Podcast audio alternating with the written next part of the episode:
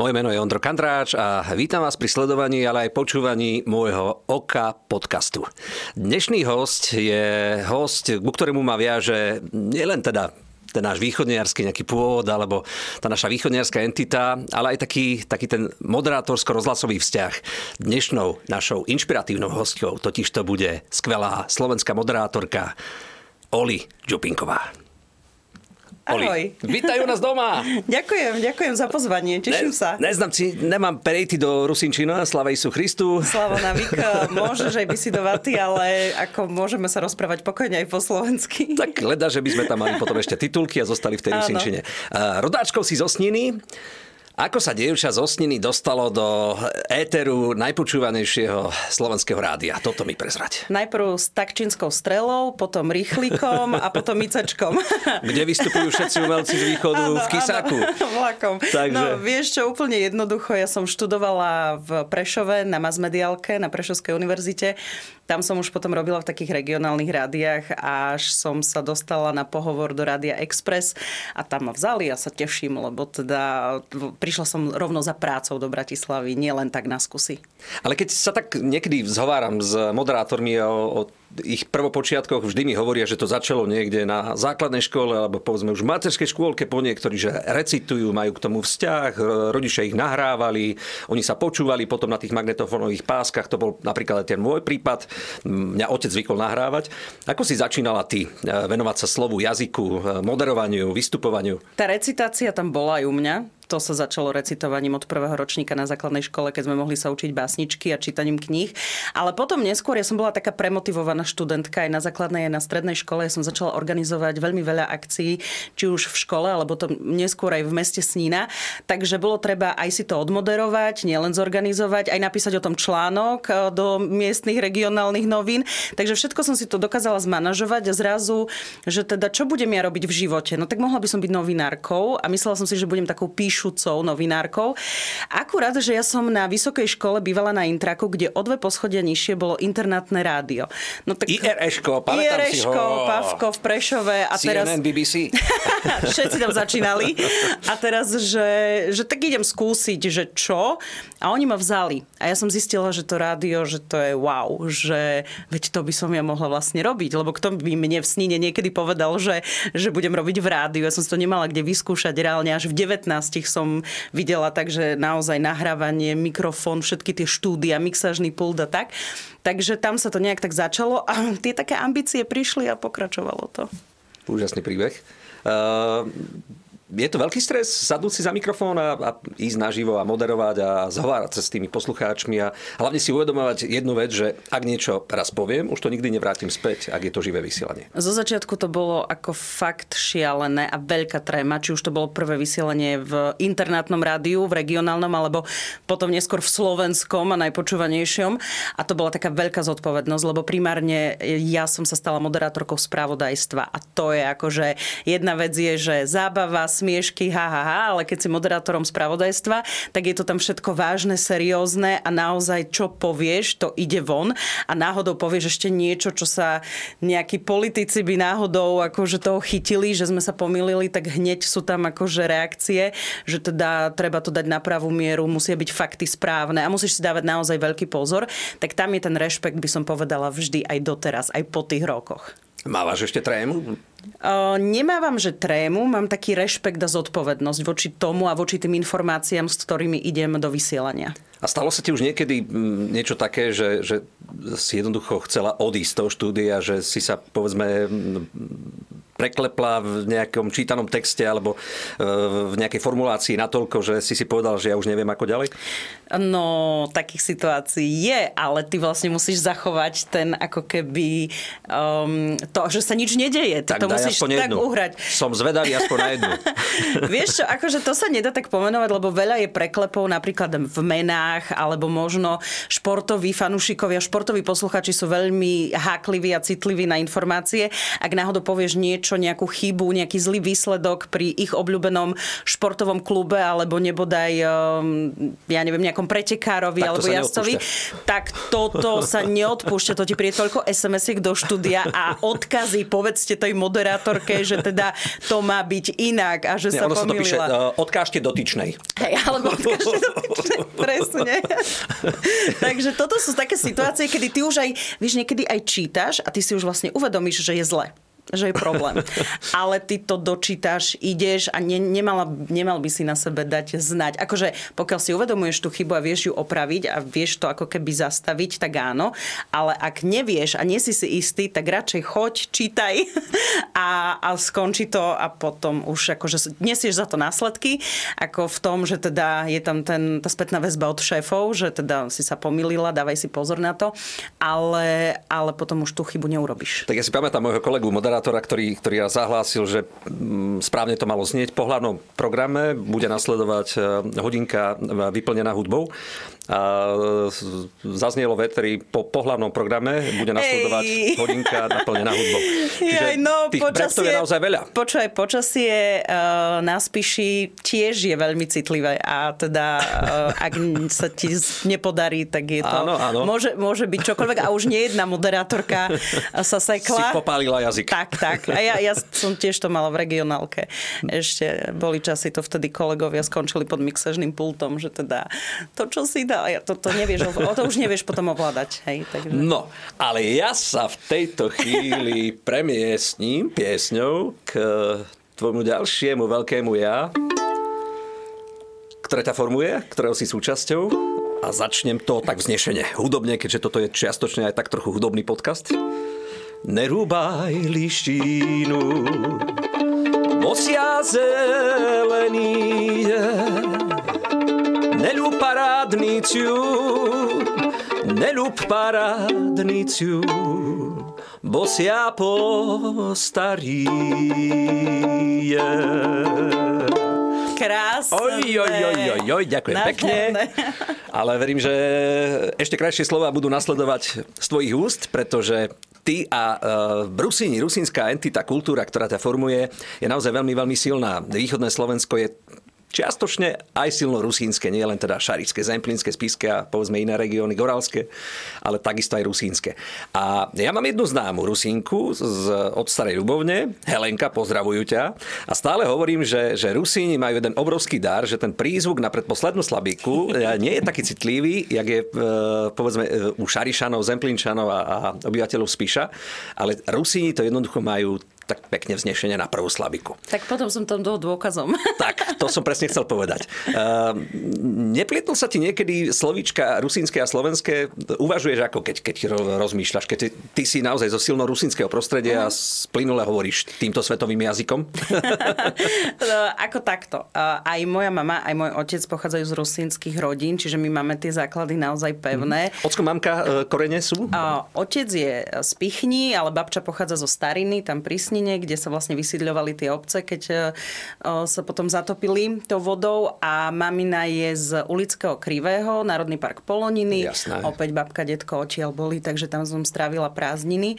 No a v podstate to sú dve časti, čo som teraz povedala, rusínske, pretože otec rozprávajú, sú to píďaci, všetko hovoria na i, čiže kíň, nís a pidu, tak ďalej, pídu. Píšľu ti písmo. Tak, a mama je zase pújďačka, čiže pújďaci.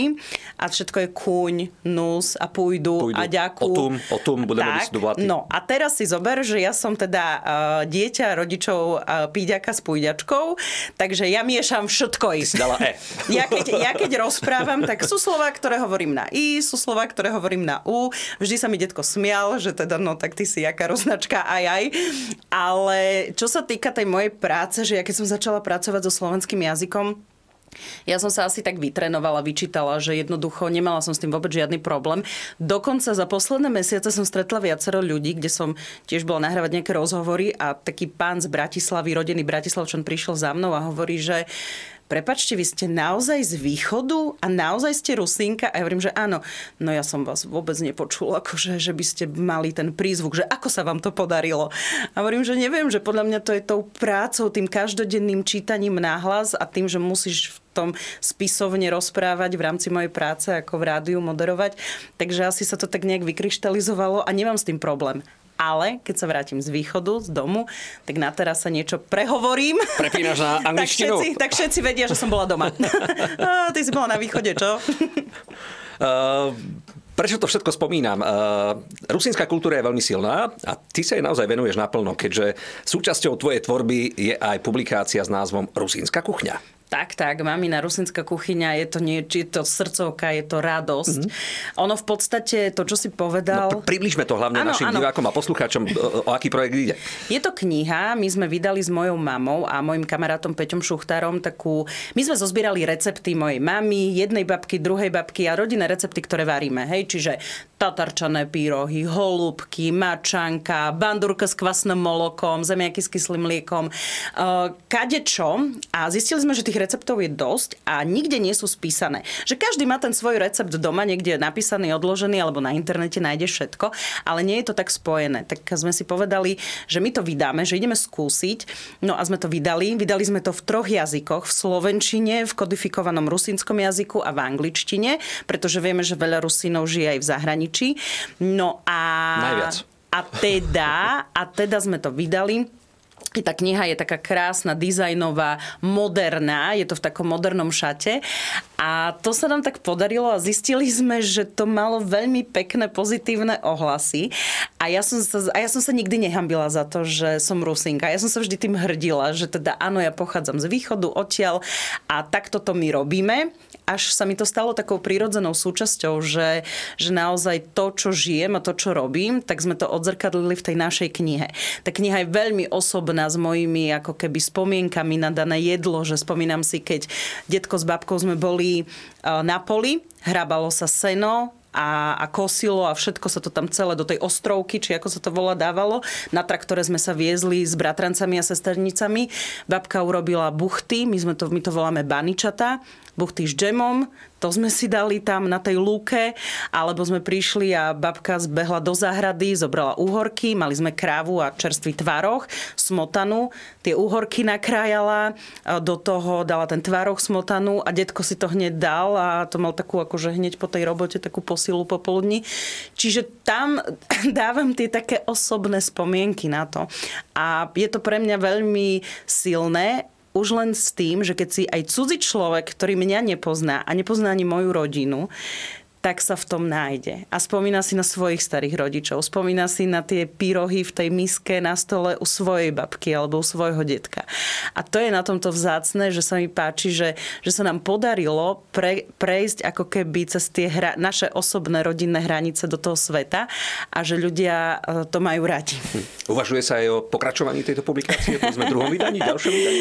Jaj, vieš čo ja viem? Receptov je neuveriteľne veľa. Nechajme sa prekvapiť. Dobre, uvidíme. Receptov je veľa, to je pravda, každý má svoje, len raz mi prišiel taký komentár, že na čo kuchárka rusnacká, však každá dobrá gazdyňa to má v hlave. Ja hovorím, no to ja si nepamätám všetky recepty, ja teraz varím podľa tej knihy, že keď sa pre istotu si chceš skontrolovať ten recept, no ale čo sa týka tej dvojky, nebude možno už taká osobná ako tá prvá, lebo tá prvá je vlastne ten taký náš rodinný príbeh, že odkazuje na konkrétne príbehy. Uvidíme, čo prinesie budúcnosť. Oli, mne sa na tebe páči nielen to, že teda nezabúdaš na svoj pôvod, svoje korene, ale aj fakt, že mnohokrát sa snažíš pomáhať tým, ktorí to potrebujú.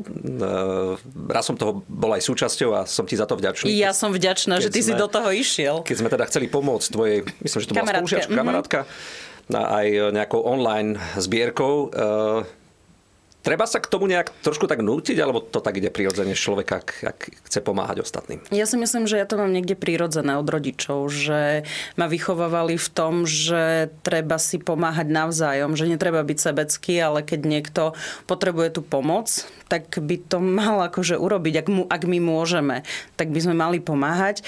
A ja som už počas školy strednej zakladala na gymnáziu, sme organizovali s mojimi spolužiakmi a tá moja kamarátka Naďa, ktorej sme minulý rok pomáhali, bola toho súčasťou, tiež počas strednej školy bola veľmi aktívna a sme organizovali benefičné koncerty z celá trieda a pre celé mesto a pomáhali sme vždy s peniazmi tým, ktorí to potrebovali. Urobila som 10 ročníkov tohto benefičného koncertu, len na diaľku sa robili veci ťažšie, tak potom som už dala si takú pauzu a skôr som pomáhala tak individuálne, kde bolo treba.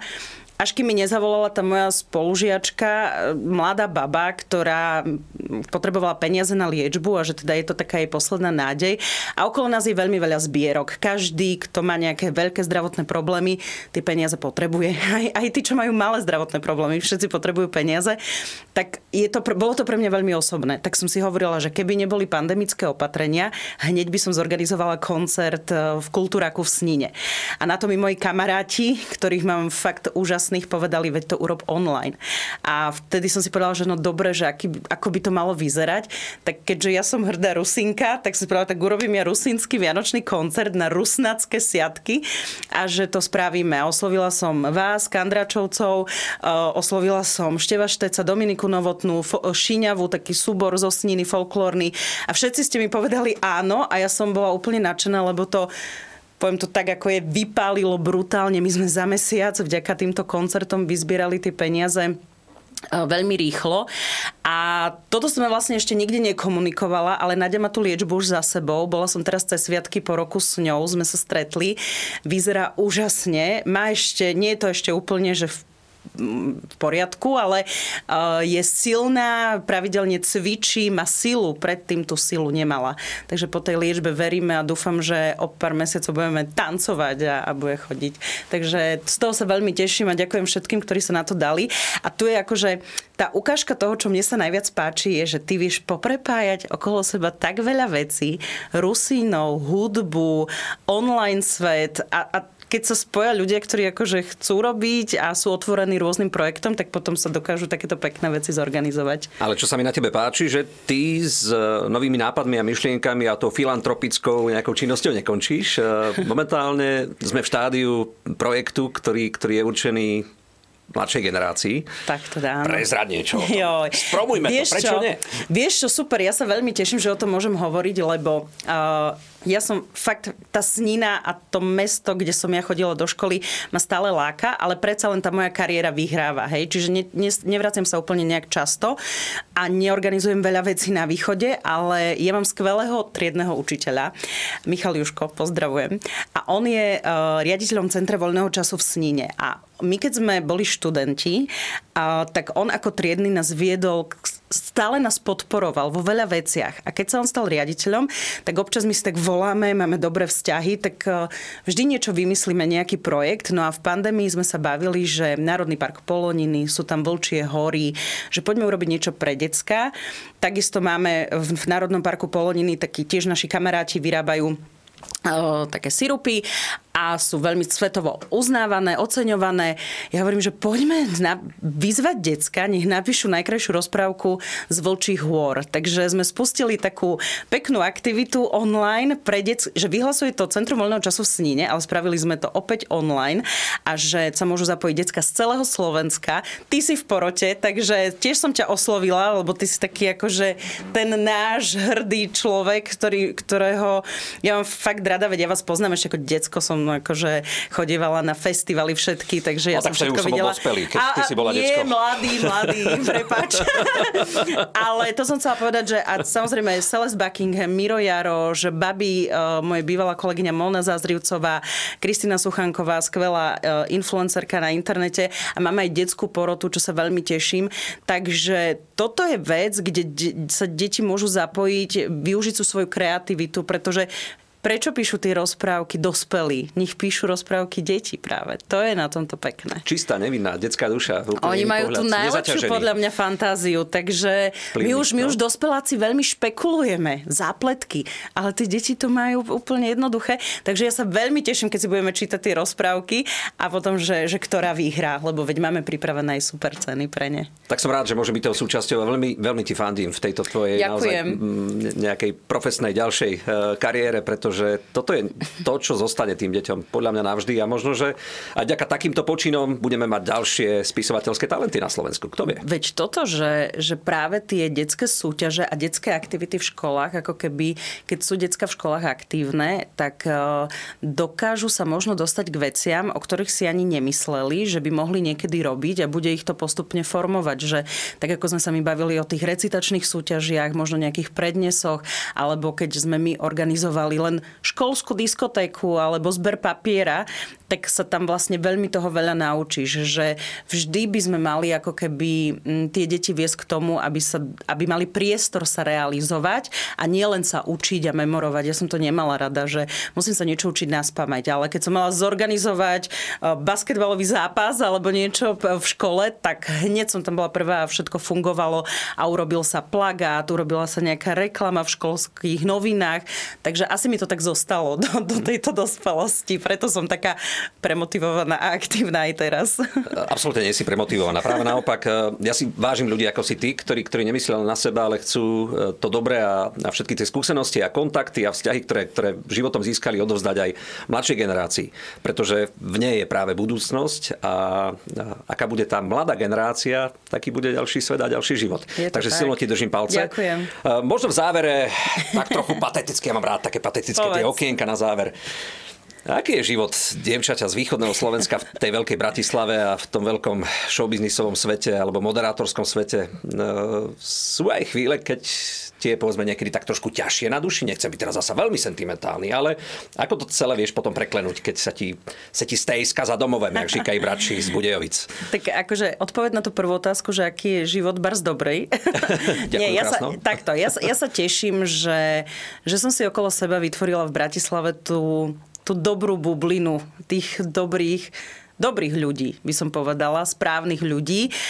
To znamená, že máme sa radi, stretávame sa a ja som mnohým kamarátom ukázala ten náš východ. Veď vlastne aj tak vznikla tá naša kniha, že ja som zobrala Bratislavčanov, Žilinčanov a tak ďalej zo západnej časti Slovenska na východ, na Rusnáky a tam oni ochutnali to jedlo, spoznali Poloniny, spoznali Vlčie hory a asi to zamilovali a sa tam vracajú doteraz. Takže toto je niečo, čo sa teším, preto mi je v Bratislave, musím povedať, akože dobre a mám to tu veľmi rada. Už som to viackrát v nejakých rozhovoroch povedala, že ja naozaj nemôžem nadávať na Bratislavu, pretože mám tu super prácu a skvelých ľudí okolo seba. Áno, za domovom mi je niekedy smutno a hlavne mám tam rodičov a bolo by to super, keby sme boli bližšie, hej, keby sa opýtal mojej mami, tak to by povedala, bolo by ideálne, ahoj mami, keby som bola akože najbližšie, ale vtedy ja si napríklad akože buď idem na tú návštevu domov, sa vrátim, alebo teda si púšťam rusínske pesničky. Ja som aj, keď cestujem na východ, alebo tak si to v aute, aj cez Spotify si zapnem. Mám tam navolený rusínsky svoj playlist. A takisto varím rusínske jedlo. To celé vzniklo aj vďaka tej knihe, takže mojim kamarátom v Bratislave robím také rusínske večere, kde robím takéto menu s holúbkami, s mačankou, tatarčanými pyrohami a tak ďalej. A vždy niečo akože vymyslím nové. No a tam si púšťam aj rusínsku hudbu, však aj vás si púšťam a všetky tie, čo mám obľúbené. Takže asi tak, nemám potom pocit. V Bratislave sa niekedy robili rusínske zábavy. Tak tiež, ja som išla s mojou spolužiačkou a s kamarátkou, s ktorou sme bývali. Sme boli dve rusnačky na tej zábave a pri stole s 10 miestami boli zvyšok naši kamaráti z Bratislavy, lebo chceli ísť na rusnackú zábavu a vytancovali sa a bolo super. Čiže toto sú možno práve také tie stretnutia s ľuďmi, že ako si pripomínaš, keď sa ti za niečím cnie a chýba ti domov. Tak po týchto slovách už len oplná. Oli, ďakujem krásne za tvoj čas, za to, že si prijala moje pozvanie. Rob aj naďalej tento svet lepším a inšpiruj ho svojimi nápadmi.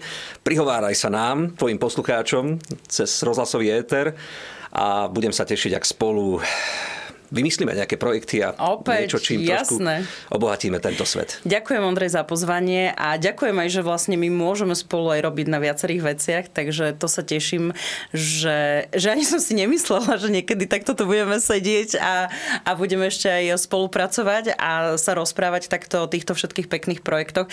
Držím palce aj tebe, aj celej vašej kapele a ďakujem ešte raz za pozvanie.